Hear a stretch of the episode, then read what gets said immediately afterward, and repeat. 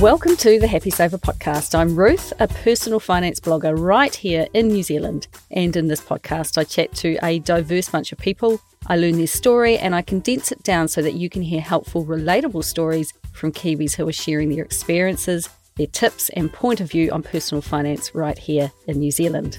In today's episode, I had a chat with Jay. Now, Jay reached out to me with a story to share about him and his wife Shelle and their property investment journey. I always find it interesting to speak with people who invest in things completely different to me. Just because I've found other ways to grow my wealth that don't include residential real estate beyond the whare that I call home, it doesn't mean it's not a viable alternative for others. And hey, what can I say? A large slice of Kiwis love investing in property, and Jay is absolutely one of those people. He sees it as their way to riches, and he enjoys the ins and outs of the property market. He has been incredibly successful so far in building wealth using debt, yet he is still constantly looking for new information and tweaking his approach as a result. He's building on a foundation built by his whānau and he's continuing to grow his investments, with the main goal being for him and Shelle to hand them on to the next generation, their three tamariki. So grab yourself a coffee or put the dog on the lead and head out for a walk and enjoy this episode brought to you by the team at Pocketsmith. Having a side hustle or running a business can be profitable, rewarding, and take it from me, actually pretty fun. But if I don't keep up with the admin side of the Happy Saver, it can quickly get a bit out of control. So I use Pocketsmith to easily keep track of multiple income streams. Pocketsmith links to my side hustle bank account and keeps track of my fluctuating income and expenses. So, at a glance, I can see if I'm running at a profit or a loss for the month and year, the invoices that have been paid, and I can calculate the tax I need to set aside. It helps me keep good records to monitor my business, and it just takes me a few minutes a week to manage. If you want to supercharge your finances with Pocketsmith, they've got a deal for you.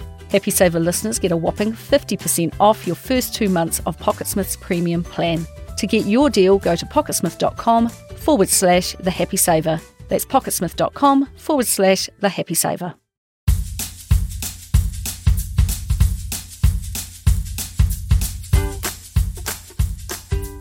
I first heard from Auckland based Jay in 2021 when he filled out my net worth millionaire questionnaire. He had equity of 3.7 million and mortgage debt of 2.7 million. Jay is in his late 30s and his wife Shelle is in her early 40s.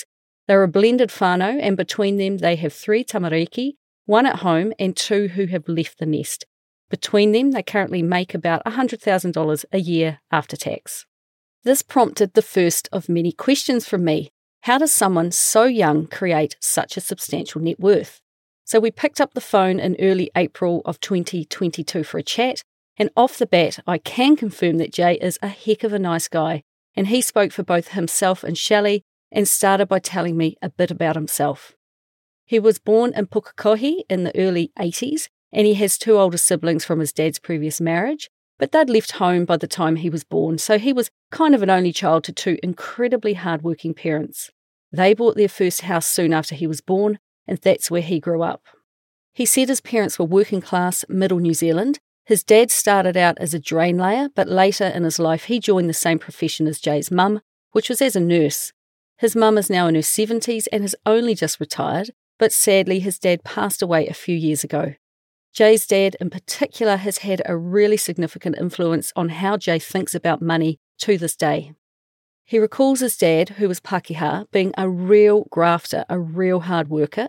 Jay recalls many nights where if he woke up and looked out the window, he could see work lights on in the yard and his dad hard at work on a project for himself or for someone else.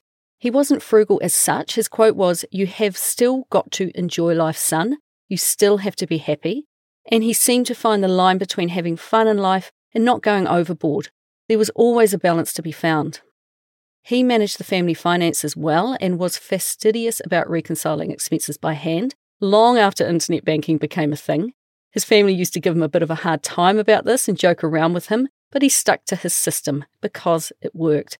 Jay said that upon reflecting on what he was taught about money at home, he didn't think his parents, his dad in particular, pushed things too much around money they didn't go on about it all the time and turn Jay off, but they said enough to keep him interested, and he just acquired good financial knowledge along the way.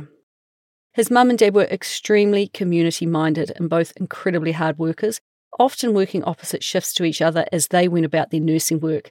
And he said of his mum, who was Māori, that she would pull 16 hour working days if required until the day she retired, and she remains a huge campaigner for personal and social justice, particularly in the area of Māori mental health. She's just deeply passionate about people getting a fair go, he said. Shelle, on the other hand, was born in the late 70s and came from a large whānau of seven kids, and they didn't have a lot growing up. They lived in a state house and they had food on the table, but they were really living week to week. So it took time for her to adjust to the position of abundance that they really do find themselves in today. Jay is more interested in running their finances and she trusts in what he is doing, but he said they are very collaborative and they talk openly about money, which is wonderful to hear. Schooling was pretty normal for Jay, but he decided to stop after the sixth form or year 12, and his older brother helped him into his first job in about 1999 at a poultry farm earning $9 an hour. He stayed there for four years before he was approached by a woman who could see what a huge work ethic Jay had. She helped him into a role at a security firm, which is a cash transport management business, offering him a $2.50 an hour pay rise. In hindsight, the extra cash didn't change much for him, as his work commute increased from 10 kilometres a day to 50 k's a day. But he wasn't thinking about petrol costs and wear and tear on his car. He was focused on a different job with more money. Slowly, this job changed and morphed into a career for Jay. The woman who headhunted him was right to see his potential, and he rose up the ranks of this industry and he took on more and more responsibility, literally handling millions of dollars a day, which sounded pretty exciting to me. He was managing people, managing customers, and seeing quite a bit of Aotearoa in the process.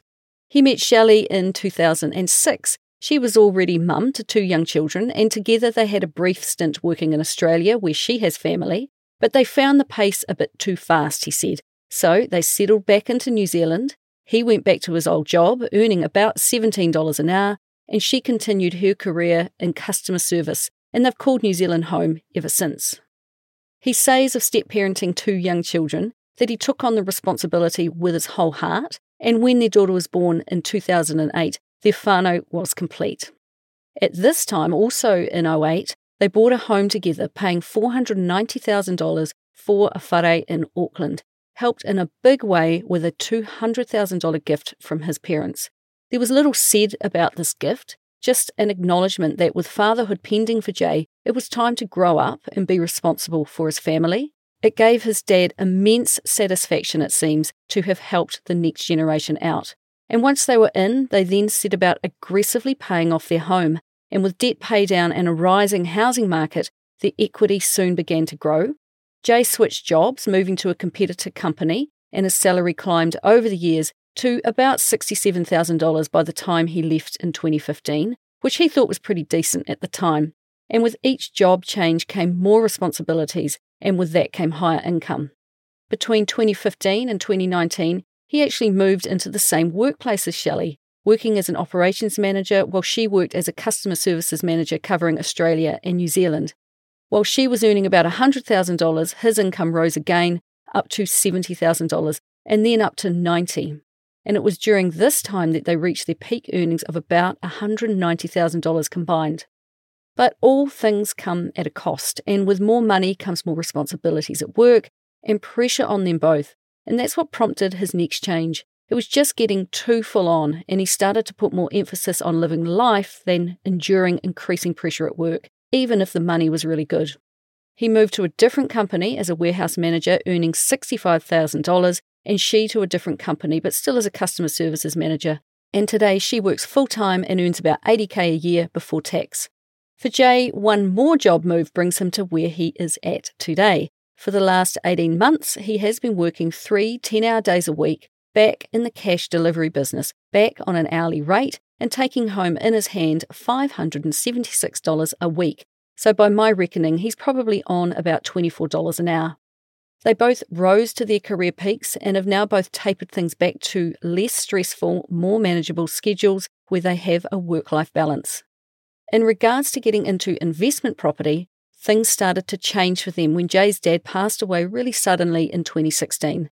After making extra payments on their mortgage for a number of years, Jay and Shelle had almost paid their home off by this stage, plus it had increased in value to about 950,000.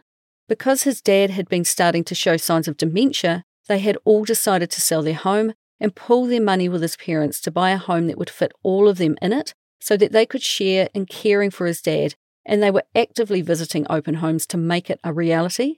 But with his dad so suddenly taken from their whānau, their plans had to change too. It triggered him to see that they almost had a freehold house. His own father's goal had always been to see his own three tamariki in their own houses, and it helped Jay into his. So when he died, it triggered Jay to look deeper at the legacy that he could or should leave to his and Shelle's children. He sees the housing market getting tougher and tougher, and he wants to see each child in their own home. His plan is to ensure that it happens because he said they can't do it alone, the prices are too high in Auckland, and he wants to help. A deep dive into financial education began for Jay in 2016, and it's showing no signs of letting up. He began to devour knowledge, and from the conversations we had, I could see clearly that he really does have a natural gift for the nitty gritty detail and the numbers. In 2017, he signed up for a $300 eight week property investment course held by accounting firm Gilligan Rowe, which sounds like a bit of a one stop shop for those wanting to buy a rental property. He walked out of it and he thought, shit, this is a light bulb moment in my life. He felt that he had been given information that was going to really help shape his and Shelle's future. It felt momentous. The switch flipped. He went from being content with living a New Zealand lifestyle and owning his own home to being increasingly motivated to go out and look for real estate assets that could generate income far beyond their paychecks so that he could create wealth for them and the next generation. For him, the path to doing this was by owning multiple rental properties, and he would do this by borrowing money from their bank. He told me that he created the end goal, which is wanting to earn $200,000 a year from property investments, this would make their need to work for a living in PAYE employment entirely optional. He then worked backwards from that figure and calculated that he would need 12 properties to achieve this kind of income, and they've been working towards this goal ever since. What this time of learning also prompted them to do as a couple was to finally combine their bank accounts, giving them transparency over where all their money was coming from and going to, so that they could then go in search of housing. In the past, he said that Shelle lent more on the spending side, him more on the saver. But in more recent times, now that they are both so transparent with their money, she has really flipped things around. They looked at where money was just being wasted and frittered, and they cut these expenses. He helped her set up bank accounts with budgets that were meaningful to her, and they created a bit of a blueprint to work to. All of their bank accounts can be seen by each other now, which proved a useful addition to their household budgeting. I asked him if he had any thoughts to share on combining accounts with a spouse because I know that it's particularly difficult for people to contemplate doing so, particularly if it's their second marriage, particularly if they've banked their own way for so long, and particularly if they have been financially burnt by a previous spouse, as Shelle had. He said that he would have done it years ago if he had his way, because when money is divided, the left hand doesn't know what the right hand is doing, so you won't get ahead. He gets the emotional aspect and the independent aspect. People often like to have some money that they can call their own, but you can have all joint accounts and sinking funds, then just one personal private account if that is what you want. It's been so beneficial for them both to have complete transparency over their money instead of one assuming the other has their stuff together. Assumptions are the mother of all stuff ups, after all. He gave me a handy tip too. As they were bringing things together, they printed off and laid all their bank transactions literally on the kitchen table and then kept or cut expenses transaction by transaction. There were lots of small subscriptions, particularly for online services and apps, being charged to their credit card, and they were very, very hard to cancel by going back to the company charging them. So he just closed the credit card that they linked to and drew their fees from. Then they got a new credit card and are now super mindful about what they use it for. After an extensive search, they bought their first rental property in 2017. It was two houses on one 1,000 metre section. They borrowed 100% of the total cost of $820,000 on a 30 year term using their own home, which by now was freehold, as collateral. It was pretty easy to do, he said. When they bought it, the bright line test, which is the way of taxing financial gains on investment properties sold within a certain period of buying it, was just two years. By now, Jay was starting to really embrace the power of leverage. He had developed a view, and I have to be honest here that I don't understand the math behind it, but the rent had to exceed the purchase price. They paid $820,000, so the rent needed to be higher than $820 per week, which it barely was. So he put the rent up to $900 a week once he took possession. One house was rented for 470 and the other for 430. Through all of his research, he learned that the property needed to pay for itself, meaning that on an interest only mortgage, all expenses, maintenance, rates, insurance bills, etc., had to be covered by the rent. But Jay also wanted to pay down the principal too, not just pay interest and cross his fingers that the value of the house went up.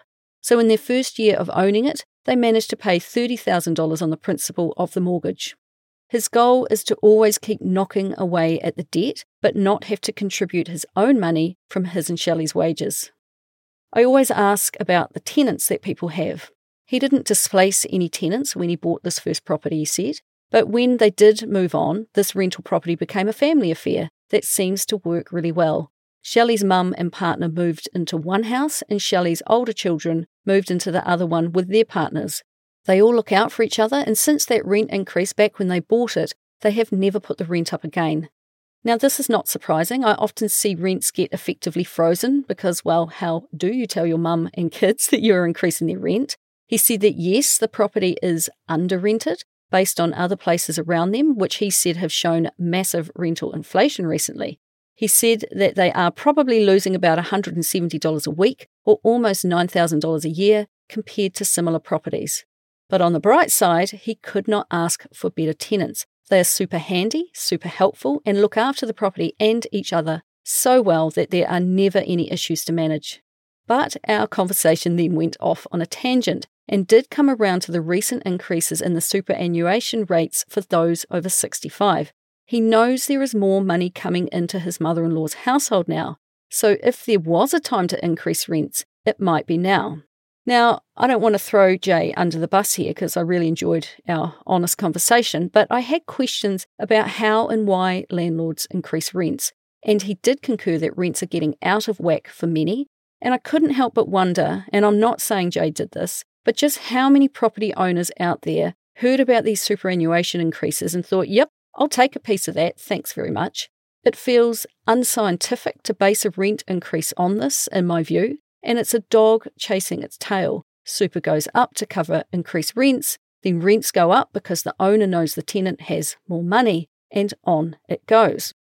Now, Jay follows politics quite closely. He is in touch with his community, and he is fully aware that if, in this current economic climate, he is putting chocolate and the nice to haves back on the supermarket shelf, what are people who are on any kind of benefit foregoing? He knows times are tough for tenants, but he said that new government rules around rental property, which increases costs for landlords, have started to back landlords into a corner, pushing them to increase rents to cover their growing costs. And they are looking for ways to continue to have their houses fully pay their own way, as every property seminar seems to believe they should. He's pretty keen for a change in government, actually, to remove upcoming additional costs, but I really don't think that's going to be the answer to his problems. Every government makes and amends laws. Some impact you directly, some don't. Because where does it end? Just because a property investor is willing to pay more and more to buy a house, the calculation of rent being more than the price you paid has to find a tipping point, surely.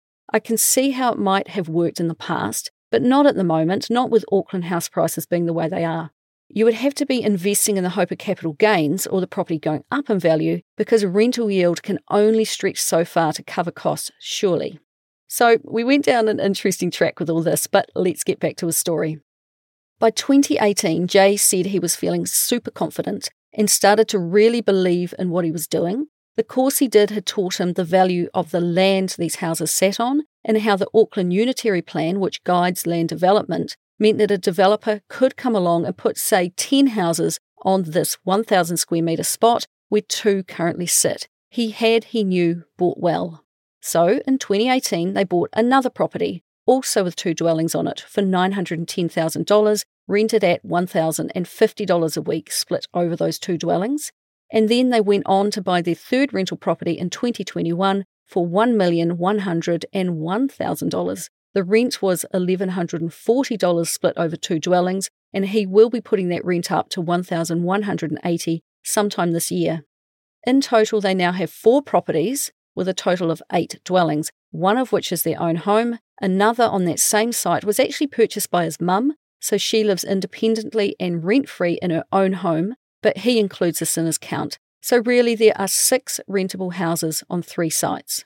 Plus, he is in a long process of winding up a small business he created, and he's hoping for a cash settlement at some point in the future that he is considering putting into a new build on one of these properties.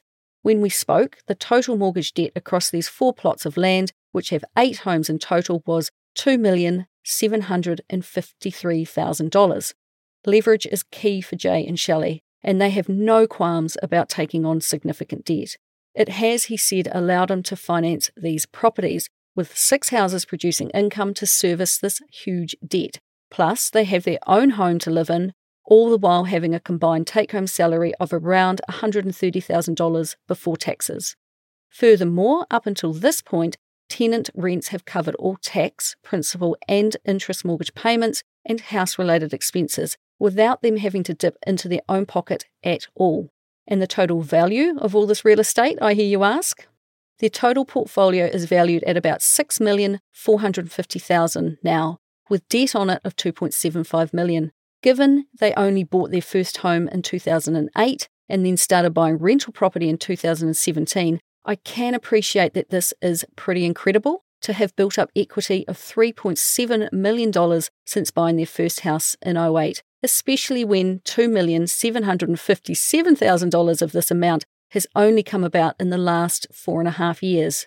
He said to me, I now have a portfolio of 6.45 million with a debt of 2.75 million. If I stop and think about this for a minute, over the last four and a half years, if I was to simply invest each month in shares using a portion of each paycheck and holding no rentals, only the home we live in, I may have created wealth of perhaps $200,000 over that four and a half years.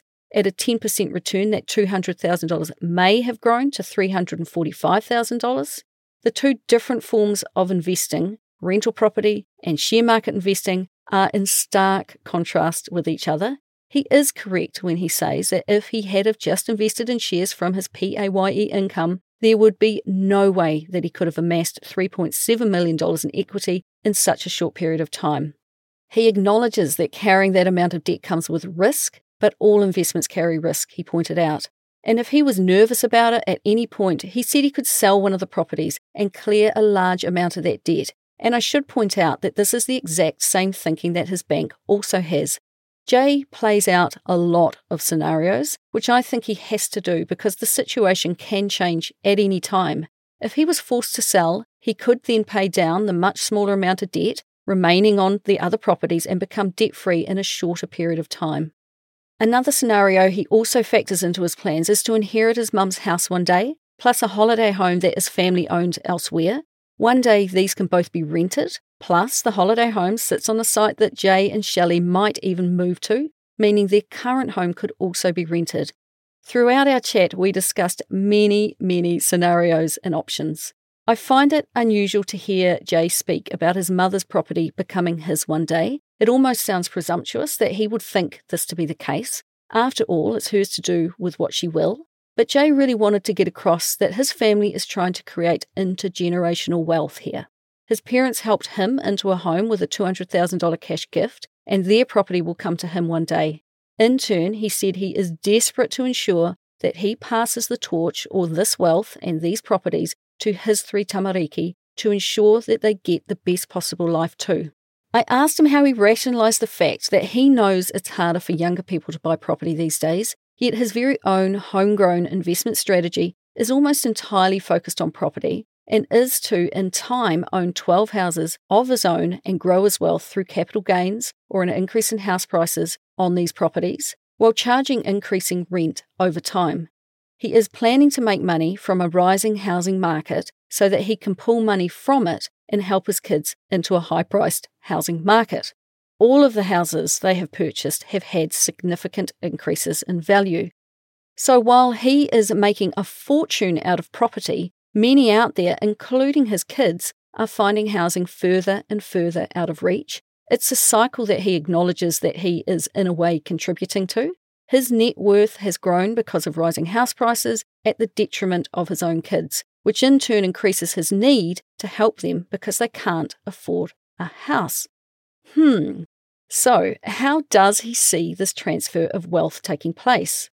The two older children are only in their early and mid 20s, both working and still finding their way in life, and he thinks that once they've shown financial stability and a level of education around money and housing, etc., that he would like them to take ownership of a property with two houses on it. They could then live in one and rent the other.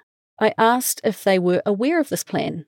Well, they don't discuss it too much, but they know that in the broader sense that Jay and Shelle are doing all of this for their kids. But he doesn't want them to think that they'll just be getting something for free. There will need to be some substantial effort on their part too. As a stepdad raising kids, he said that he didn't have the confidence early in their life to step in and really have his say.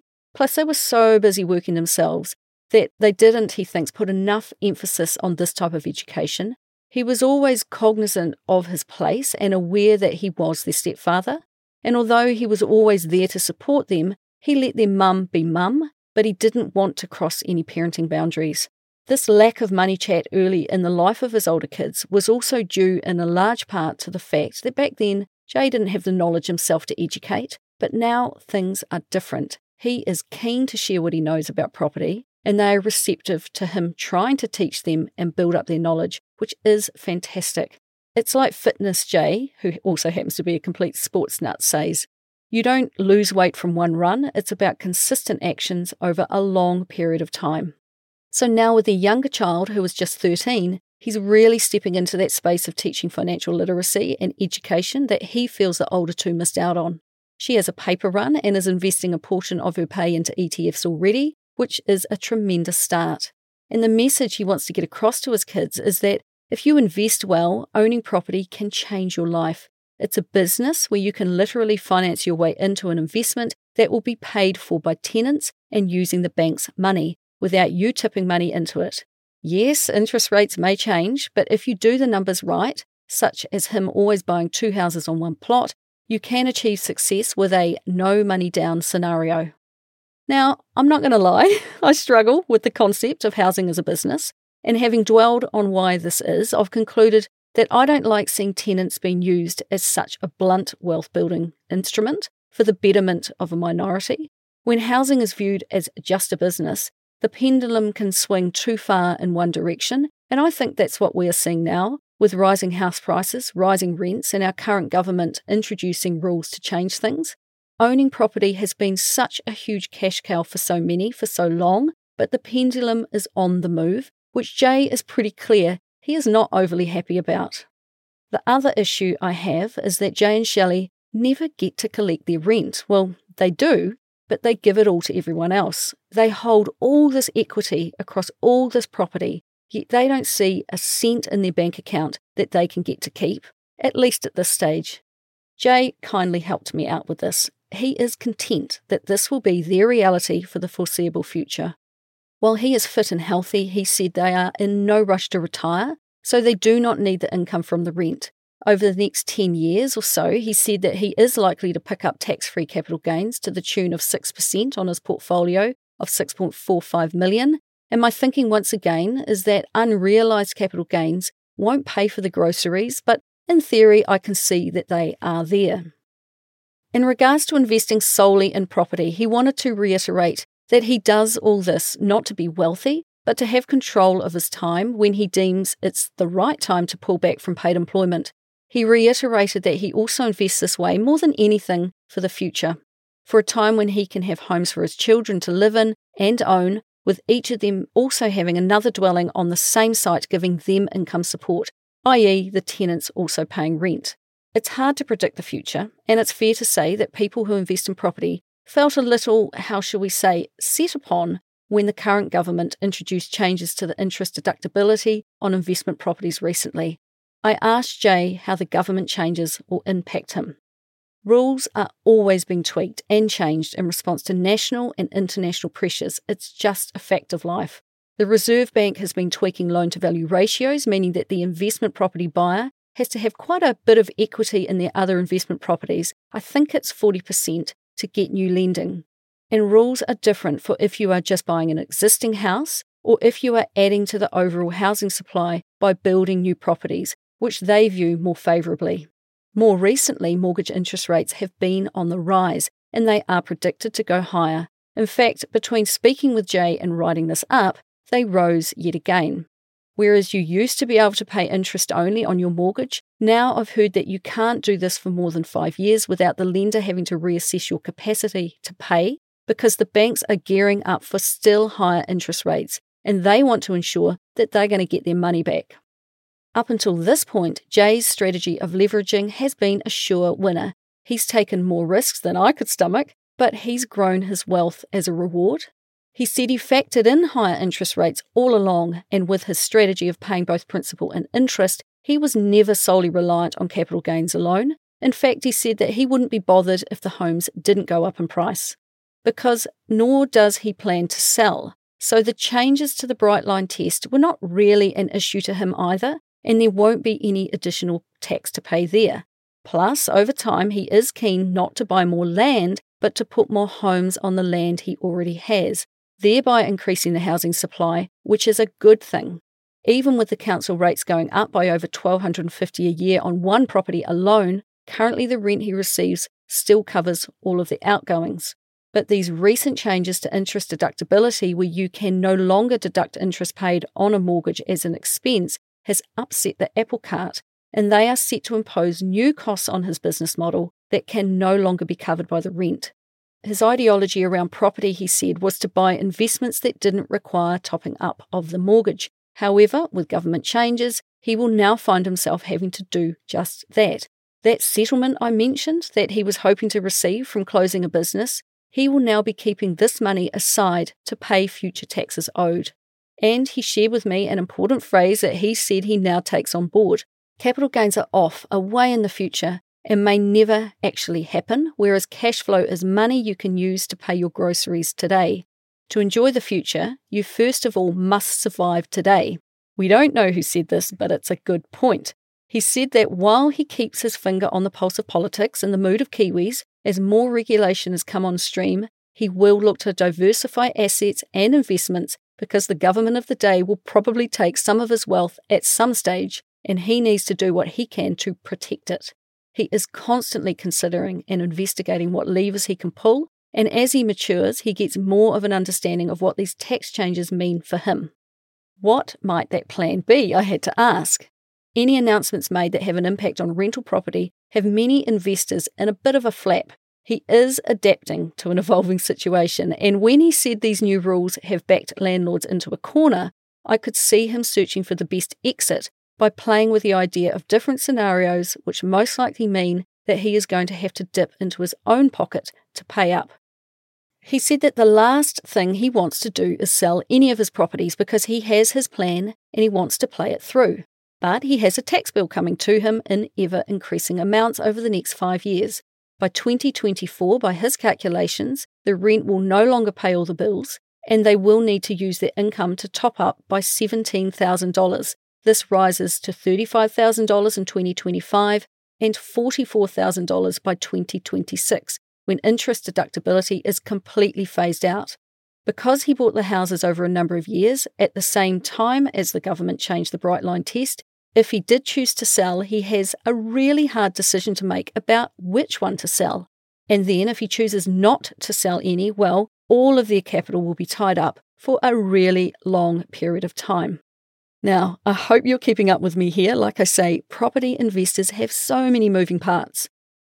And then, of course, there is the problem of a house being such an illiquid asset.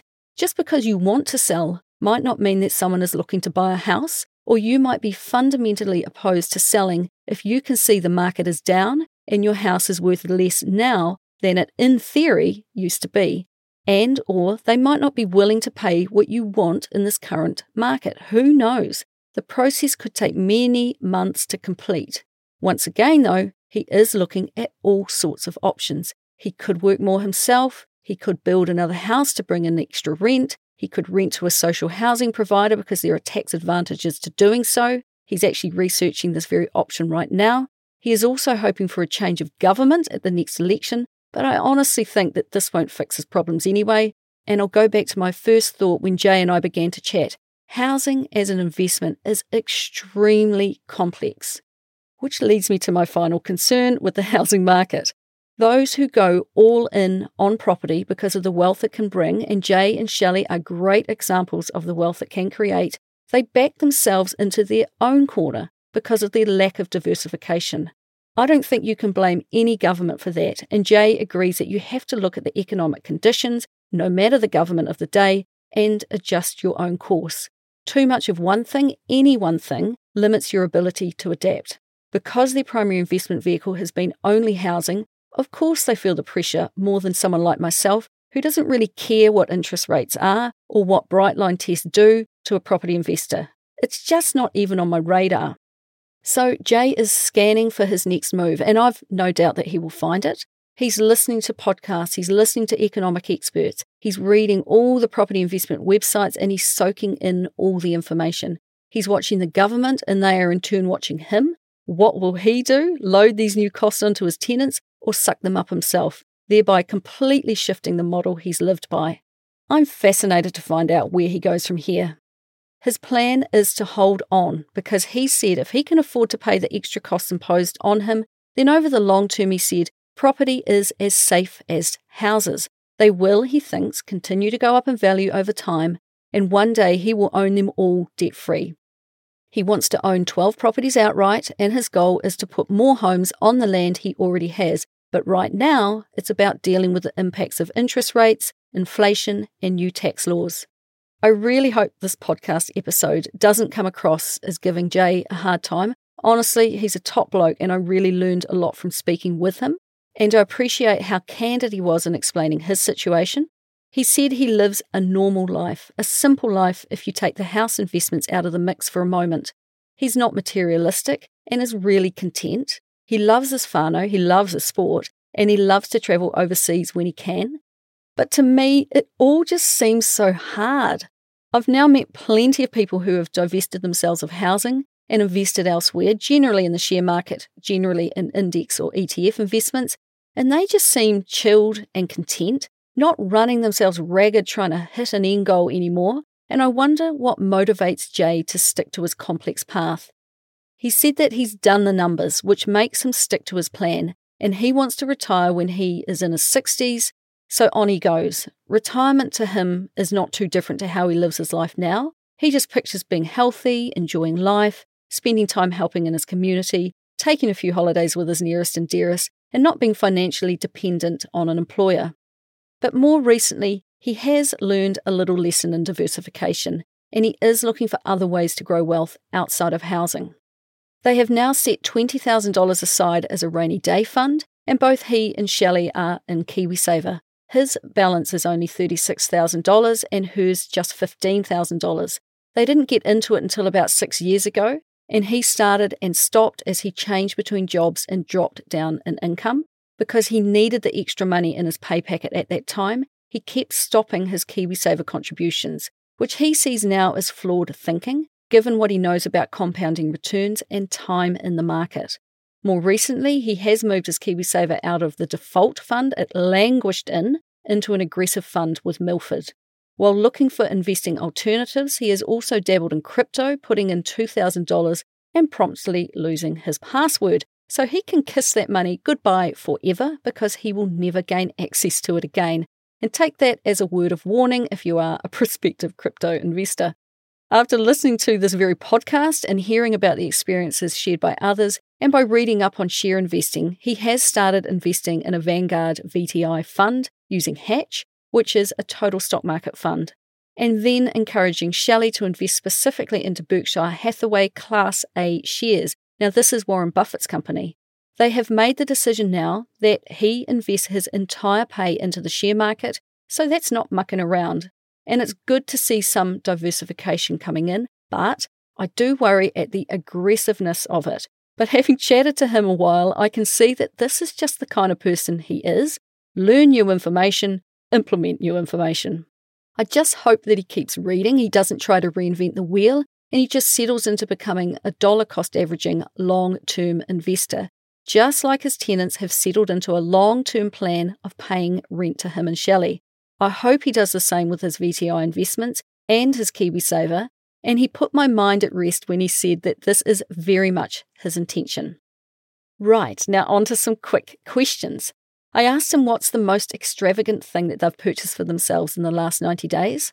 Well, they actually just bought a moped for Shelle to ride to work, but they scored that for free when they won some money in a radio competition of all things. In fact, he went on to tell me about heaps of stuff he's won over the years, including trips to see some pretty major sporting events. So, aside from that free moped, then his answer was nothing. And he's perfectly happy. He feels he has everything he needs. So, if he had $10,000 just drop into his lap right now, he and Shelle would probably just put it straight into the share investments they've recently started. I asked Jay for his three main financial habits, the things that he just automatically does, and he managed to give me just two, and they are that they stick to a budget at the grocery store. He looks at the Pak'nSave specials online before going in store, and he tells himself as he walks into the shop he just needs to make $240 work for the family this week. And that's a great way of looking at it. He always goes to the same petrol station, and his theory is that he gets continuity in the quality of fuel used instead of mixing up different suppliers all the time. It's better for the overall running of his car, he said, and he uses the mobile app to get the rewards. And while we're on cars, there's no Teslas here. He drives a 2011 Toyota and she a 2013 Suzuki. For both of them, it's about having fun with their kids, not having stuff or fancy cars.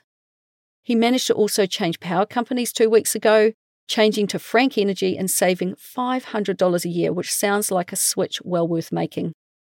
And does he have someone that he can openly talk about money with? Apart from the guy that he went to those seminars with all that time ago, his one regret is that he doesn't have enough people in his circle trying to paddle the waka in the same direction. So, to help with this, he just joined the Property Investor Association at a cost of $400 so that he can tap into more community and more knowledge. Some friends also know he's really passionate about financial stuff and they send him random questions, and he said that really sparks him up when he is able to help others. And he very kindly offered that anyone listening to this episode who wants to connect with him can do so. Just reach out to me at ruth at thehappysaver.com and I'll put you in touch. And thanks, Jay, for offering that. As for resources that he would recommend, he watches a lot of YouTube channels. George Gammon was the one he recommended, Tea with Tony on YouTube, The Barefoot Investor book by Scott Pape, Mary Holm's book, the old book Rich Dad Poor Dad, which you will either love or hate, and the writings of Max Rashbrooke. Plus, he likes reading interest.co.nz. J.L. Collins and The Simple Path to Wealth is a good book. Plus, he listens to a variety of talkback radio when he's out driving, which he feels keeps him in the loop of current opinion in Aotearoa. Honestly, we could have chatted even longer than the really, really long chat we did have. In my view, he is in the wrong career currently. He does have such a passion for this topic. He loves to share his strategy and his opinions, but he's also very receptive to hearing the thoughts of others, particularly this non property podcaster. It would be cool to see him in a career that let him pursue these topics more. So, before I wrap up, I have another quick message from today's sponsor. If you want to supercharge your finances with PocketSmith, they've got a deal for you. Happy Saver listeners get a whopping 50% off your first two months of PocketSmith's premium plan. To get your deal, go to pocketsmith.com forward slash the happy saver. That's pocketsmith.com forward slash the happy saver. Right, I am not going to lie to you. of all the podcasts I've created, I think that this one took the most work to bring together. Jay reached out to me with a story to share about him and his wife Shelle and their property investment journey. And if you've read my blog at all, you will have picked up the vibe that property investment really is not my thing. I found other ways to grow my wealth without having to take part in an industry that I don't really like. I find the rental property business complex, convoluted, confusing, and above all, a really long winded way to make money and the debt burden, if I'm being completely honest, it makes me a bit nauseous. I knew as I set out to write this up that it was going to be a challenge because I know that my thoughts about housing as an industry are so different to his. So I want to say a sincere thanks to Jay for his patience with my many questions and for sharing his and Shelle's story. I hope I have represented your situation well, Jay. He is eloquent, he's bright and great with numbers, and he has analysed their situation from every angle and projected out into the years ahead. And it's hard to explain all of that in detail in a podcast. He and Shelle are a tight team these days, and they know that in regards to property, there are a few storm clouds brewing. So they need to work out how to navigate their multi layered investment portfolio through this. It's because of his willingness to learn new information and it's because of these changes that they have recently started to diversify into investments other than housing, because I think they are now seeing clearly that going too deep in one direction, it limits your opportunity in another and it restricts your ability to deal with change. And I think that's probably the thing that has me scratching my head when it comes to hardcore property investors they often do it at the exclusion of all other types of perfectly satisfactory investments, making them more incensed when a government changes its rules. They take it more personally than they would if they were more diversified, in my view. To me, it still seems like an extraordinary amount of hard work to become a property investor. There are so many levers to pull to get it all working. I know many people who have got to this position and sold up everything, invested it in index funds, and retired, but Jay doesn't see this as being as complex as I do. He's actually enjoying himself, I believe. He likes the complexity of it, feels like his work has its rewards, he has a set goal for them, and he said he is not running this race for himself. He's running it for the broader picture to help secure a future for his whānau. much like his own parents worked hard to hand the torch to him. Jay and Shelle remain in the same house they bought all those years ago when his own father said, You're about to become a dad, it's time to grow up a bit and settle down. His dad paced up and down outside the auction, too nervous to stay and watch, and he burst into tears when his son won it. And I can see how seeing your own whānau so happy and so proud for you can drive you to want to emulate their generosity and their success. He wanted to be clear and he said to me, This is important, Ruth. What is the point of you having all of this wealth and taking it to the grave when you could have helped your kids get on the right track, not to spoil them, but to help them. Why would you not want to do that? His dad and mum helped him into his first home, and he has a duty of care to pass it on to his kids. So, with that in mind, I'm really inspired to keep following along with his journey to hand the baton on to the next generation.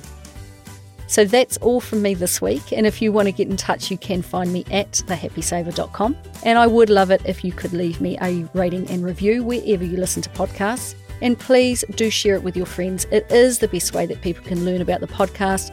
And I would love it if you would talk more about money with your own friends and whānau and help me continue to help others be better with money. So until next time, happy saving.